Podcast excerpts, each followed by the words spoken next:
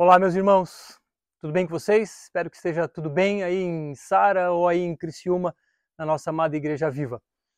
Uh, estamos aqui direto de uma ruína da cidade de Almafraq, aqui na Jordânia, fronteira com a Síria. Aqui nós estamos em uma antiga cidade, uma cidade que foi construída no primeiro século da era cristã e uma cidade em que predominou o cristianismo ao longo dos séculos. Uma cidade em que, em seu ápice, chegou a ter entre 8 e 10 mil habitantes. E pasmem, dentre estes 8 e 10 mil habitantes, chegaram a existir 16 igrejas. Uma igreja principal e diversas outras igrejas, como essa aqui. Nós estamos aqui em uma igreja domiciliar, uma igreja como que uh, em anexo a uma casa. Aqui na minha esquerda há uma casa, ou melhor, as ruínas de uma casa. E interessante que aqui à minha direita há as ruínas de uma outra igreja. Provavelmente, não se sabe ao certo, mas provavelmente essa igreja aqui ficou pequena e tiveram que construir uma aqui em anexo. Mas o que me choca e me chama realmente muito atenção é que nesse universo, numa cidade de extensão não tão grande, com 10 mil pessoas, aproximadamente 16 igrejas. E claro, é, nós estamos aqui vendo ruínas porque diversos terremotos destruíram essa cidade. Diversas destruições, reconstruções, destruições, reconstruções ao longo dos séculos e, obviamente, hoje ninguém mais habita nesse lugar. Mas é uma grande oportunidade estarmos aqui revisitando uma igreja que foi, ou melhor, uma ruína ou uma cidade que foi predominantemente cristã. E há de se, de se pontuar que vivemos aqui em um país hoje predominantemente muçulmano. Nós estamos a cerca de 120 quilômetros de Jerusalém, do, do epicentro da época de Cristo. E a poucos quilômetros, hoje estamos aqui rodeados por, por, por, por templos muçulmanos, rodeados de muçulmanos, inclusive estávamos aqui sendo guiados por uma mulher que trabalha aqui na redondeza e ela também é muçulmana. Enfim, uh, infelizmente, o cristianismo aqui nessa região perdeu muito espaço. E, e, tem, e esse assunto tem muito a ver com o que nós vamos falar hoje. Você sabe, nós estamos na nossa série intitulada Jesus, o fim da religião, e temos identificado aspectos relacionados à religiosidade que, de certa forma, tem interferido na essência do cristianismo. E hoje nós vamos falar sobre restaurar a essência da igreja o que, que aconteceu ao longo dos séculos que a essência do cristianismo aqui nessa terra se perdeu? É claro, os terremotos contribuíram, mas onde estão as igrejas? Ainda temos igrejas aqui na região, há novas igrejas sendo plantadas, mas há que se, de, se pontuar que vivemos aqui na região da Jordânia, uma região predominantemente muçulmana, e repito, a 120 quilômetros de Jerusalém.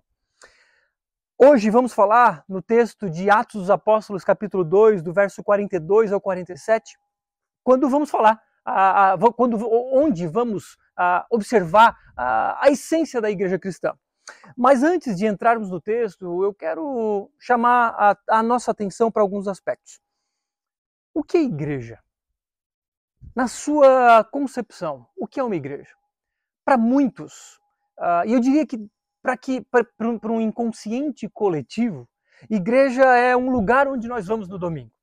Se você perceber, há poucos minutos atrás eu disse que isso aqui era uma igreja. Percebe que o termo igreja nós comumente usamos para um espaço físico. Comumente usamos para um templo. Como disse, aqui, era um, aqui é uma ruína de uma antiga igreja. Mas, biblicamente falando, o que é igreja? Nós, como eu disse, temos a o, a ideia de que igreja é um lugar, um templo, um prédio com bancos, com alguém pregando, seja um padre, um pastor, ou seja lá quem for. Mas o ponto é que quando Jesus diz que construiria a sua igreja, ali ele se, ele se utiliza de um termo grego é, que significa eclésia, e o significado, a tradução desse termo, ela não tem relação com o espaço físico. Ela não tinha relação tampouco com o templo judaico, que cujas ruínas também ficam aqui próximo. O termo eclésia tinha mais a ver com uma reunião de um grupo de pessoas, com uma assembleia de pessoas chamadas para fora das suas casas para se reunirem em torno de algo espiritual. Essa, esse é o genuíno significado da palavra eclésia. Então, não tem a ver com templo. Agora, claro, podemos nos reunir em templos, em prédios. Vale a pena também revisitar rapidamente a história. Você se lembra que os primeiros cristãos, no, no primeiro momento, eles tinham a boa convivência com os judeus da região, mas logo em seguida começaram a ser perseguidos, mas principalmente por romanos. Essa cidade, ela tem uma característica romana, inclusive. O Império Romano, em seu apogeu, detinha o controle sobre essa cidade. Inclusive, há, há, há ruínas de muros ao redor. Ah, mas a igreja, então, sendo perseguida pelo Império Romano, cristãos sendo mortos, queimados, jogados aos leões, ah, mas em algum momento da história, o imperador Constantino, no ano de 313, uh, ah, lançou o Édito de Milão. E ali ele oficializava o cristianismo não mais como uma religião a ser perseguida.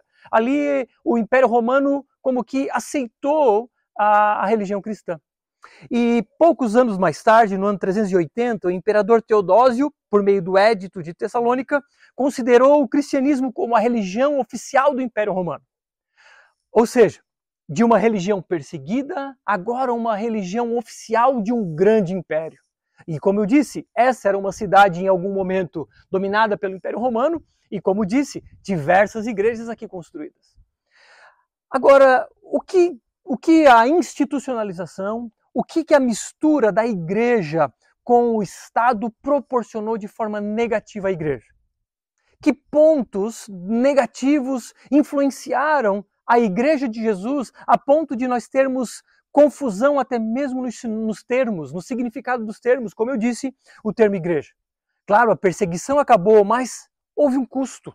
Algo se perdeu na essência da verdadeira igreja, na essência não da instituição, na essência da reunião do povo de Deus. Essa institucionalização trouxe uma série de consequências e por isso, eventualmente, nós precisamos revisitar os textos ah, que, que mostram a igreja primitiva para buscarmos a verdadeira essência e então fazermos uma autoavaliação e identificarmos onde estamos errando.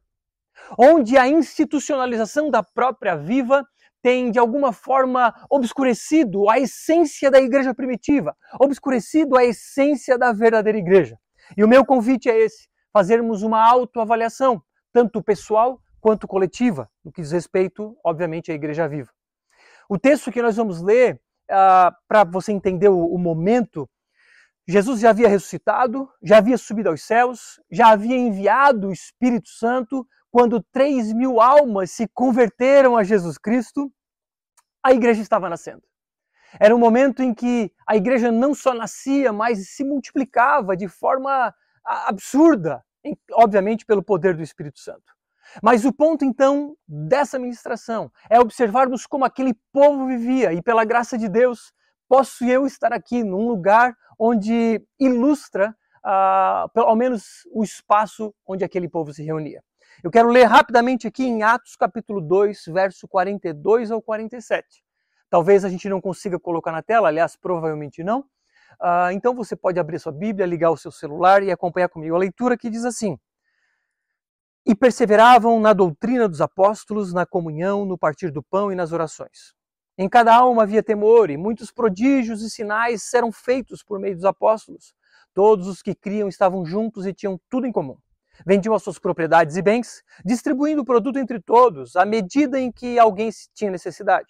Diariamente perseveravam unânimes no templo, partiam o pão de casa em casa e tomavam as suas refeições com alegria e singeleza de coração, louvando a Deus e contando com a simpatia de todo o povo, enquanto isso o Senhor lhes acrescentava dia a dia os que iam sendo salvos. Baixe sua cabeça, vamos orar. Deus Todo-Poderoso, obrigado pela oportunidade que tenho tido de compartilhar a tua palavra de olharmos para tuas escrituras sagradas e reconhecermos como a igreja cristã se movia nos primeiros séculos, de reconhecermos o teu poder, a ação do teu espírito naquele povo e observarmos então a essência que norteava aquele povo em suas reuniões solenes. Peço pelo teu para que o teu Espírito Santo me ilumine e dirija as minhas palavras nesse dia e abençoe todos os ouvintes transformando todos os nossos corações segundo a tua boa vontade, em nome de Jesus. Amém. Pois bem, primeiro ponto que quero trazer dessa nessa pregação é a ideia de que aquele povo perseverava no ensino da palavra de Deus. Como lemos, o texto no verso 42 diz: "E eles perseveravam na doutrina dos apóstolos". Aquele povo era predominantemente judeu. Eles tinham o templo, o templo do, do, judaísmo, eles tinham diversas sinagogas espalhadas pela região, eles tinham o Antigo Testamento, eles eram o povo da antiga aliança. O povo com quem Deus havia feito uma aliança, uma aliança condicional, que falava a respeito de bênçãos e maldições conforme era, conforme o povo obedecia ou não. E então Jesus vem para inaugurar uma nova aliança uma aliança incondicional, a aliança da graça, a aliança do favor imerecido de Deus para com o seu povo, uma aliança agora que não compunha mais somente judeus, mas pessoas de todas as raças, etnias, povos e línguas, um novo povo, a igreja de Jesus Cristo. Ele diz que construiria a sua igreja, construiria o seu povo e aqui nós estamos somos a igreja de Cristo. Então, a primeira ideia de que igreja não é um templo, igreja somos nós, claro, vem desse ensino dos apóstolos que nos chegou aos nossos dias. Então temos Jesus com os seus doze apóstolos que caminharam cerca de três anos com ele, aprendendo diretamente dele. Claro, eles tinham o conteúdo do Antigo Testamento, mas puderam ver o cumprimento daquele conteúdo na vida de Cristo. E puderam aprender não só porque ouviam falar os seus ensinamentos, mas porque viam Jesus efetivamente viver aqueles ensinamentos na vida prática. Então, aqueles doze homens de alunos do Mestre agora eram professores. O ensino dos apóstolos era um ensino que eles haviam aprendido de Cristo que, como eu disse, Cristo havia cumprido todo o Antigo Testamento, o Antigo Testamento então apontava para Jesus, Jesus o cumprimento, o final daquela religião, por assim dizer. Então eles agora eram os professores, aqueles que reproduziriam aquilo que aprenderam de Jesus. Interessante perceber ou lembrar que esses homens não tinham o Novo Testamento ainda em suas mãos, como nós temos. Eles não tinham ainda algo escrito que era a palavra de Deus. Talvez, claro, tinha alguns escritos, alguns livros, cartas, mas oficial, oficialmente, como escritura, eles ainda não tinham. Agora, pense, a fé deles era firmada em quê? A fé daqueles homens era firmada numa história. Numa história que alguns haviam presenciado, muitos haviam testemunhado Jesus ressurreto, e outros tantos não leram, não testemunharam, mas ouviram falar. O que eu quero dizer com isso é que a fé daqueles primeiros homens, da igreja primitiva, muito dela foi pautada na história, numa história real, de um Deus que se fez carne, que habitou entre nós, se fez pecado porque recebeu a nossa culpa na cruz do Calvário, ali tendo sido morto, mas o grande detalhe, que obviamente não é um detalhe, que é o grande milagre, ele ressuscitou dentre os mortos. Tendo ele ressuscitado, subiu aos céus e hoje está sentado à direita de Deus Pai. Nessa pequena cidade, vimos algumas tumbas e certamente daquelas tumbas nenhum morto ressuscitou, mas o nosso Senhor ressuscitou dentre os mortos. E é isso que fortalece a nossa fé. Essa é a base do cristianismo. A nossa fé é pautada não somente no que está escrito, mas sobretudo na história que está relatada nas escrituras. Uma história de um Deus que está vivo e reina sobre todo o cosmos. Claro, e pela graça de Deus e pelo poder do Espírito Santo, essa história está relatada na Bíblia. E a Bíblia então hoje é a palavra de Deus ela não somente contém, mas ela é. E ali traz todos os ensinamentos necessários para vivermos uma vida, por assim dizer, em paz com Deus. Agora, temos esse conteúdo intacto em nossos dias, que def definitivamente não foi adulterado, e eu não vou entrar nesse mérito nesse momento, mas você pode ter certeza disso. E esse conteúdo intacto, que foi passado de geração em geração, chegou até nós. Aqui, em diversas pedras, há a marcação da cruz bizantina. E a cruz bizantina, lembrando, rememorando o Império Bizantino, ela tinha quatro pontos. E o símbolo desses quatro pontos uh, trazia a ideia de que o evangelho deveria ser espalhado pelos quatro cantos da terra. E por causa disso, nós, no Brasil, tivemos acesso ao evangelho e hoje somos filhos de Deus, membros dessa grande igreja de Jesus. Agora, em tempo de verdades relativas, como o mundo quer nos enfiar goela abaixo, nós cremos em verdades absolutas. E por causa disso, das diferentes doutrinas que rodeiam a, a vida com Cristo, tanto doutrinas demoníacas quanto doutrinas que aparentemente não são demoníacas, mas definitivamente contradizem as Escrituras, é por causa dessas, desses, dessas diferentes doutrinas que o texto nos diz que precisamos perseverar no ensino dos apóstolos. Facilmente, doutrinas anticristãs adentram a igreja, destruindo a igreja de Jesus. Desculpa, não destruindo a igreja de Jesus, porque nada pode se levantar contra a igreja de Jesus. Mas, melhor dizendo, destruindo instituições. Hoje, das 16 igrejas dessa cidade, nenhuma mais existe. Hoje, em toda essa região, há pouquíssimas igrejas cristãs. Talvez porque ventos de doutrina adentraram a essas instituições e as destruíram. Mas, claro, como Jesus disse que as portas do inferno não se levantariam contra a sua igreja e nada poderia destruir, a igreja de Jesus segue firme, ainda que cercada por diferentes doutrinas. Então nós cremos em verdades absolutas, vindas, advindas das escrituras sagradas, como o fato de que vivemos em um mundo caído, um mundo contaminado pelo pecado que contaminou os nossos corações, e todos nós essencialmente pecadores carentes da graça de Deus. Mas também cremos que Deus Pai envia o Deus Filho para morrer por pecadores, para morrer por aqueles que entregam as suas vidas a Ele por meio da fé e do arrependimento. Nós cremos que a nossa salvação é pela graça, mediante a fé. Isso não vem de nós, é dom de Deus. Portanto, nós recebemos de presente a graça de Deus, não porque somos bons, porque éramos maus, mas Ele, pelo seu imenso amor com que nos amou, nos entregou essa graça, nos imputou às nossas vidas a sua justiça perfeita.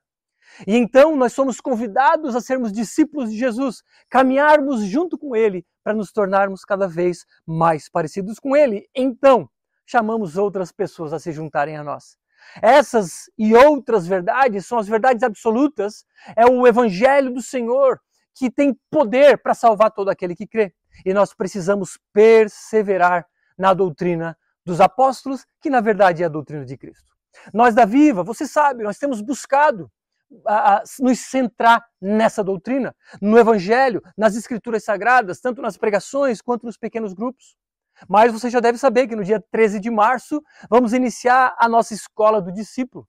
Serão quatro fases, o curso todo em torno de dois anos. Claro, começaremos com o básico e gradativamente iremos incrementar conteúdo e você naturalmente é convidado a participar dessas quatro fases. Todos são convidados. E a nossa primeira fase, com apenas 11 encontros, começa dia 13 de março. Esteja com a gente nas segundas-feiras, 19h30.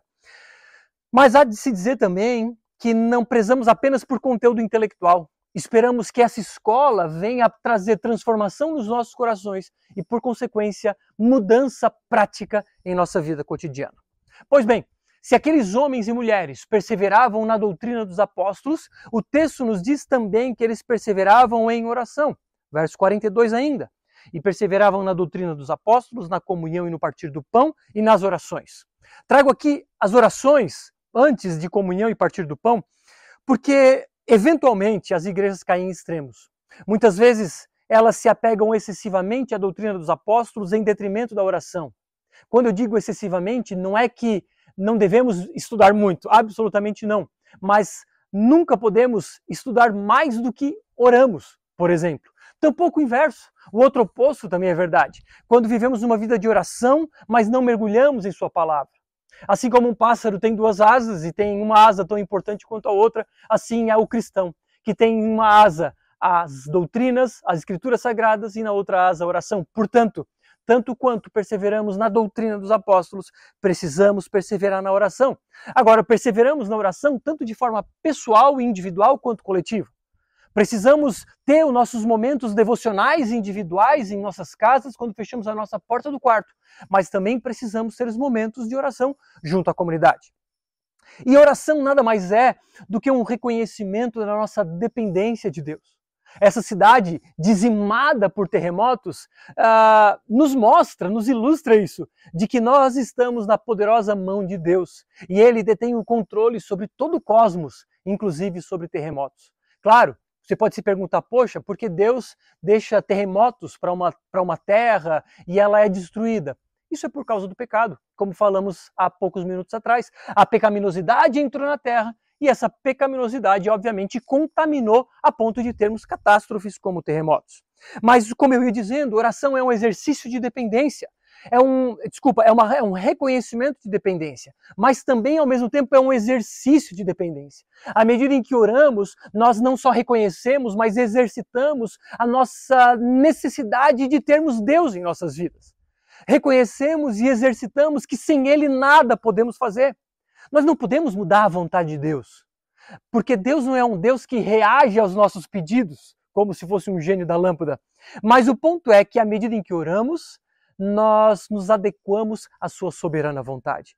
Ele vai moldando os nossos corações, ele vai transformando os nossos desejos, vontades e mudando a nossa realidade à medida em que oramos. Agora, o texto também nos diz que precisamos perseverar, porque facilmente caímos num, num, num, comodismo, facilmente caímos numa zona de conforto e que a nossa carne definitivamente não desejará. Por isso o texto nos diz que eles perseveravam. No dia 4 de março, próximo sábado, teremos um momento de oração coletiva. Esteja com a gente na igreja no sábado à noite. Se perseveravam na doutrina, na oração, eles perseveravam também na comunhão versos 42, e aqui eu vou pular alguns trechos. Diz assim: E perseveravam então na comunhão, no partir do pão, e depois, mais para frente, partiam o pão de casa em casa e tomavam as suas refeições com alegria e singeleza de coração. A ideia aqui do partir do pão, é, ela tem a ideia da ceia, é a ceia do Senhor. Agora, a ceia do Senhor, naquele tempo, ela estava aqui como que incorporada às refeições. E o ponto que eu quero trazer aqui é o ponto da comunhão. Quero dar ênfase nessa importante palavra que no grego se chama koinonia, que não é meramente fazer um churrasco junto, embora isso faça parte do que é comunhão, mas é sobre viver vida em vida. É sobre viver em comunidade, é sobre viver de uma forma tal, conectado com os irmãos, que um ajuda o outro que vivemos efetivamente juntos em uma grande comunidade. Olha o que o teólogo chamado Sproul diz. Além de seu estudo diligente das coisas de Deus, eles tinham um tremendo momento de comunhão. Eles experimentavam a koinonia, na qual as pessoas se tornavam amigas íntimas, gozando do amor de Deus e da paz de Cristo, compartilhando a alegria e o regozijo do que estavam aprendendo no ensino apostólico. Na verdade, não há experiência de amizade mais gostosa do que compartilhar as refeições, sentando-se ao redor de uma mesa ou saindo para jantar fora, ou convidando pessoas para as nossas casas. O aconchego e intimidade estão presentes quando pessoas se reúnem em torno de uma refeição. Entendemos que a mesa é um grande instrumento, é uma grande ferramenta de comunhão. Na mesa, ali como que estamos iguais uns aos outros. Não há diferença na mesa, em torno da comida, não há mestre, doutor ou iletrado. Na mesa não há rico ou pobre, na mesa somos todos iguais. E ali, naquele momento de intimidade, existe conexão, existe proximidade. Ali compartilhamos desafios, lutas, dores e, claro, também as bênçãos.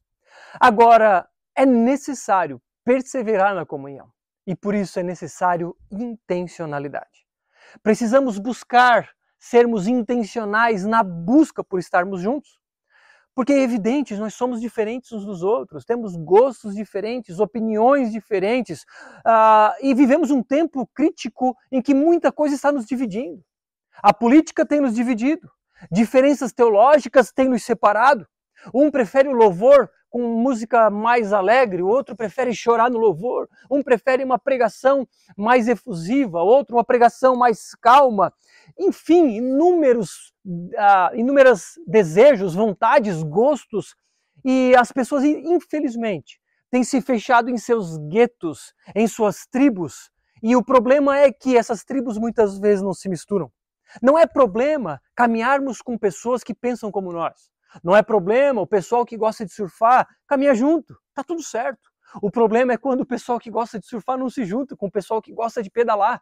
E igreja, comunhão, coinonia, é quando diferentes gostos, diferentes personalidades, diferentes opiniões políticas vivem juntos, conectados em torno de algo que é Cristo. Nós precisamos sim sermos intencionais. Nós precisamos deixar com que o amor transpasse essas diferenças que muitas vezes nos separam. E para se sentir parte, meu irmão, você não precisa ser igual aos demais. Talvez você esteja aqui na Viva e pense, poxa, mas eu não sou como eles. E eu não me sinto parte. Talvez porque você tem um pós-doutorado. E aí você entende que o, o povo da Viva não é tão uh, preparado intelectualmente como você. Ou talvez o inverso. Talvez você seja, tenha até a quinta série. E de repente, poxa, vê, você vê de repente alguém mais graduado e pensa, não, esse não é o meu lugar. Ou você é de esquerda e vê o povo da direita e vice-versa. Ou você tem um grande carro, ou você vem de bicicleta para o culto, ou você surfa, ou você pedala, enfim, irmãos. Para fazermos parte da família de Deus, não precisamos levar em consideração essas coisas. Ainda que essas coisas podem nos conectar, mas a verdadeira comunhão se dá apesar das diferenças, apesar das diferentes opiniões, apesar do fato de que sim, somos diferentes e está tudo bem, mas a questão é: o amor deve transcender essas coisas e sim, intencionalmente buscamos viver juntos, apesar das diferenças. Agora, outra coisa que você precisa meditar: será que existe uma igreja perfeita para você? Será que, aliás, existe alguma igreja perfeita? Esse é um outro ponto, irmãos, Uh, ninguém vai encontrar uma igreja perfeita. Ninguém vai encontrar sequer uma igreja em que você concorde 100% com o que todo mundo fala.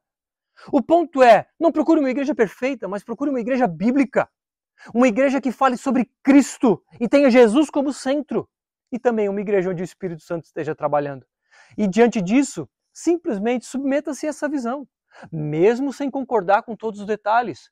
Porque nós devemos concordar com aquilo que é central, mas há aspectos periféricos. E aspectos periféricos, como o nome diz, são periféricos. Eles não podem nos separar. Nós cremos que Cristo é o nosso Senhor e diversas outras doutrinas centrais que estão no nosso site, você deve conhecer. E é isso que nos une. Cuidado com a ideia crítica de tudo.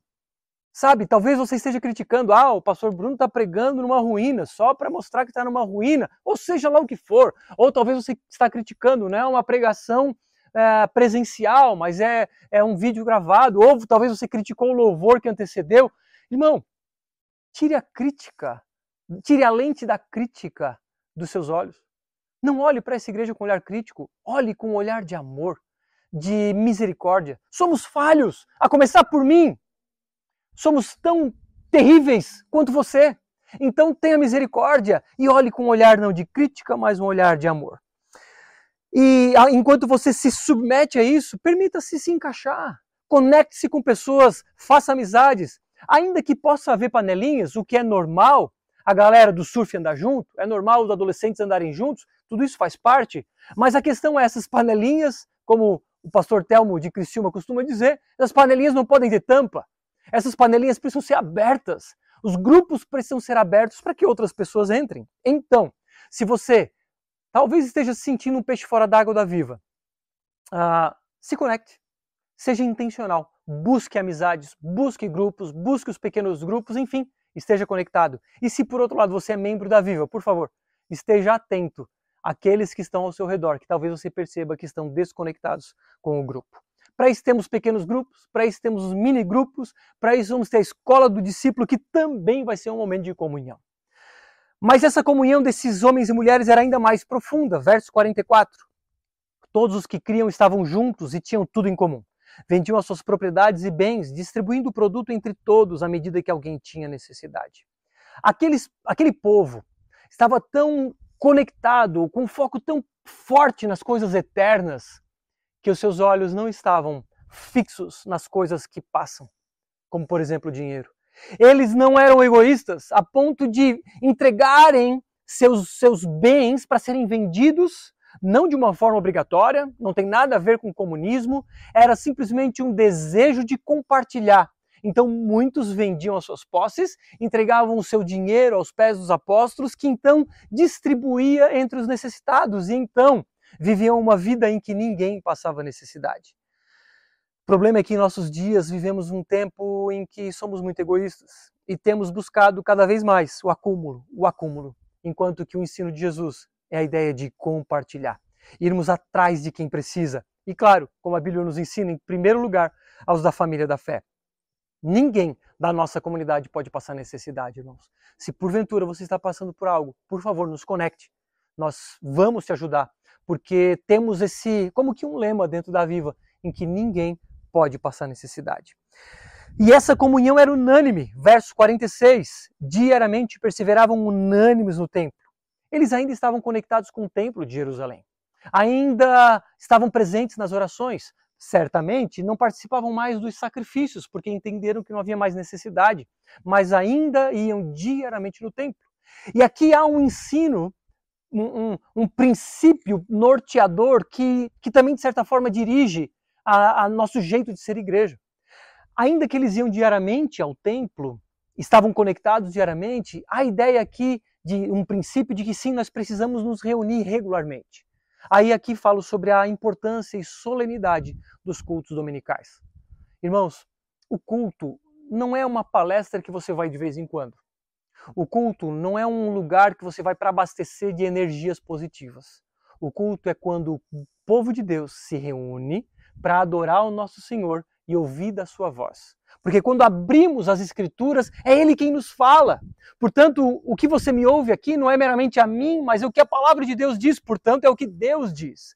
Então, eu quero frisar a importância de estarmos todos os domingos. Porque no domingo é quando o povo de Deus se reúne para adorá-lo e aprender a respeito dele. Não é meramente uma palestra, um coach ou algo do gênero. Por favor, esteja conectado com a gente semanalmente. E por fim, a alegria dos cristãos, o louvor a Deus e a simpatia com os de fora. Verso 46. Diariamente perseveravam unânimes no templo, partiam o pão de casa em casa e tomavam suas refeições com alegria e singeleza de coração, louvando a Deus e contando com a simpatia de todo o povo. Enquanto isso, o Senhor lhes acrescentava dia a dia os que iam sendo salvos. Pois bem, irmãos, se era um povo que tinha ensino das Escrituras, oração e comunhão, o resultado era o quê? A alegria. E a vida equilibrada com ensino bíblico, oração e comunhão nos proporciona essa alegria. Por isso não podemos focar em um ou no outro, mas de forma equilibrada nós precisamos viver. E essa alegria faz, fazia com que o povo louvasse a Deus. Essa alegria, que é marca do cristão, deve nos fazer louvar a Deus em todo o tempo. Nós, então, por meio de nós, por meio do nosso testemunho, glorificamos a Deus em todas as áreas de nossas vidas. Por quê?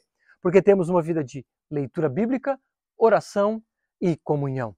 E o resultado, então, dessa alegria e do louvor a Deus é que eles detinham, ou, ou melhor, tinham, contavam com a simpatia do povo que estava ao seu redor, ainda que não fosse cristão.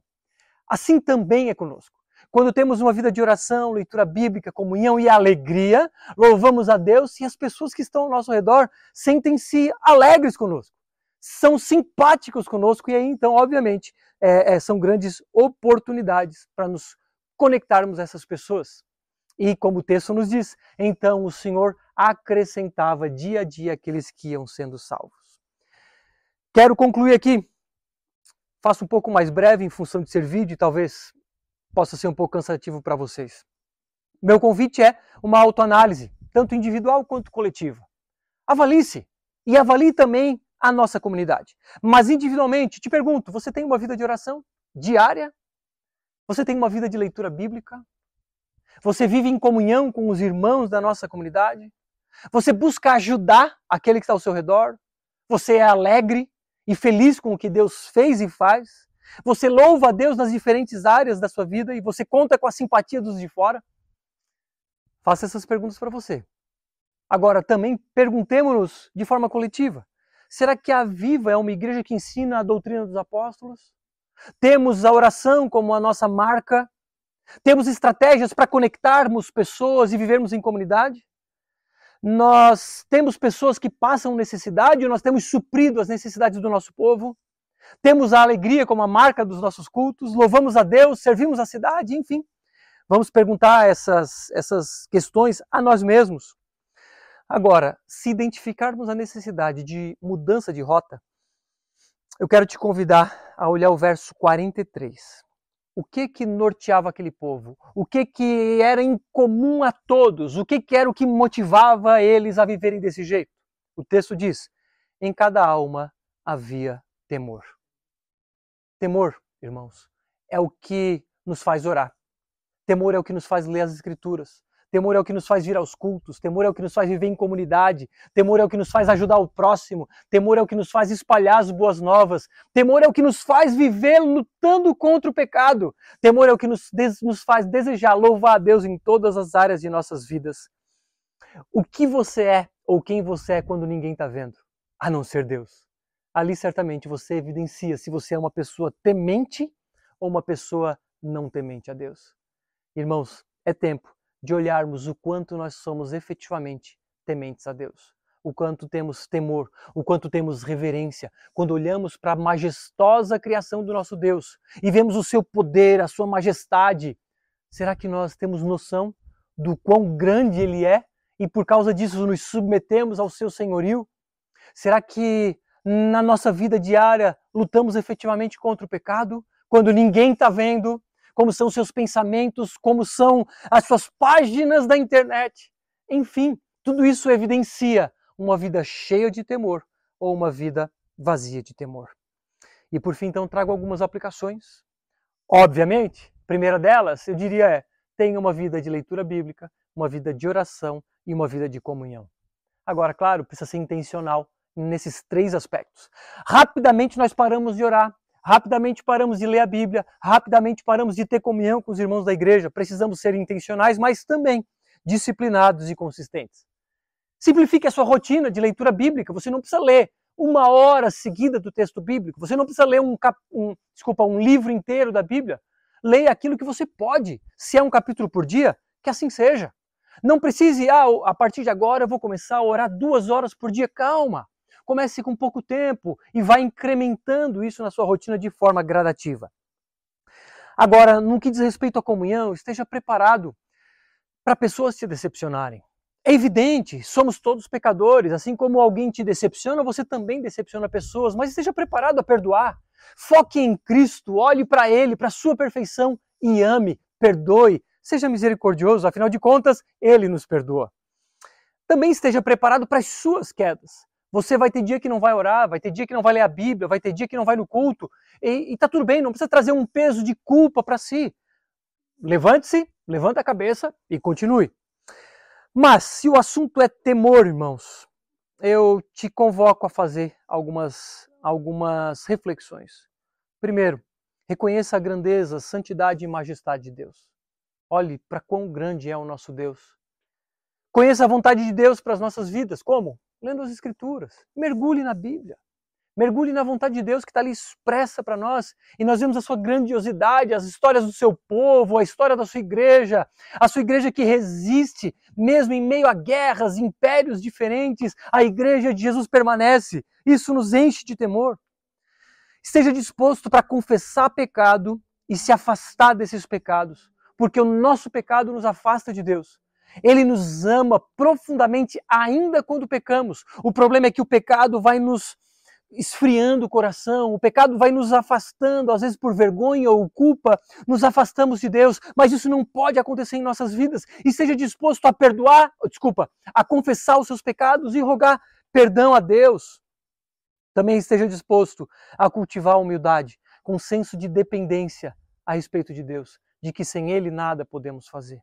E por fim, Adore com alegria e sinceridade. É a, a, a adoração com alegria e sinceridade é uma expressão e um exercício de reverência a Deus. Eu vou finalizar aqui a pregação, eu vou orar, finalizar e vocês aí vão adorar a Deus, mas com esse senso de reverência, de temor e com muita alegria, singeleza de coração. Baixe sua cabeça. Senhor, obrigado por esse tempo. Obrigado pela tua palavra que molda os nossos corações e nos ensina como devemos caminhar. Que a tua graça seja derramada de forma abundante em nossos corações. Que cada pessoa da Viva tenha um senso de temor ao Senhor e então, de forma coletiva, conectando-nos uns aos outros, vivamos uma vida assim de ensino dos apóstolos, de oração contínua, de comunhão entre nós e, por consequência, de alegria e adoração ao Senhor em todo o tempo. Irmãos, Deus os abençoe. Até a volta. Um abraço.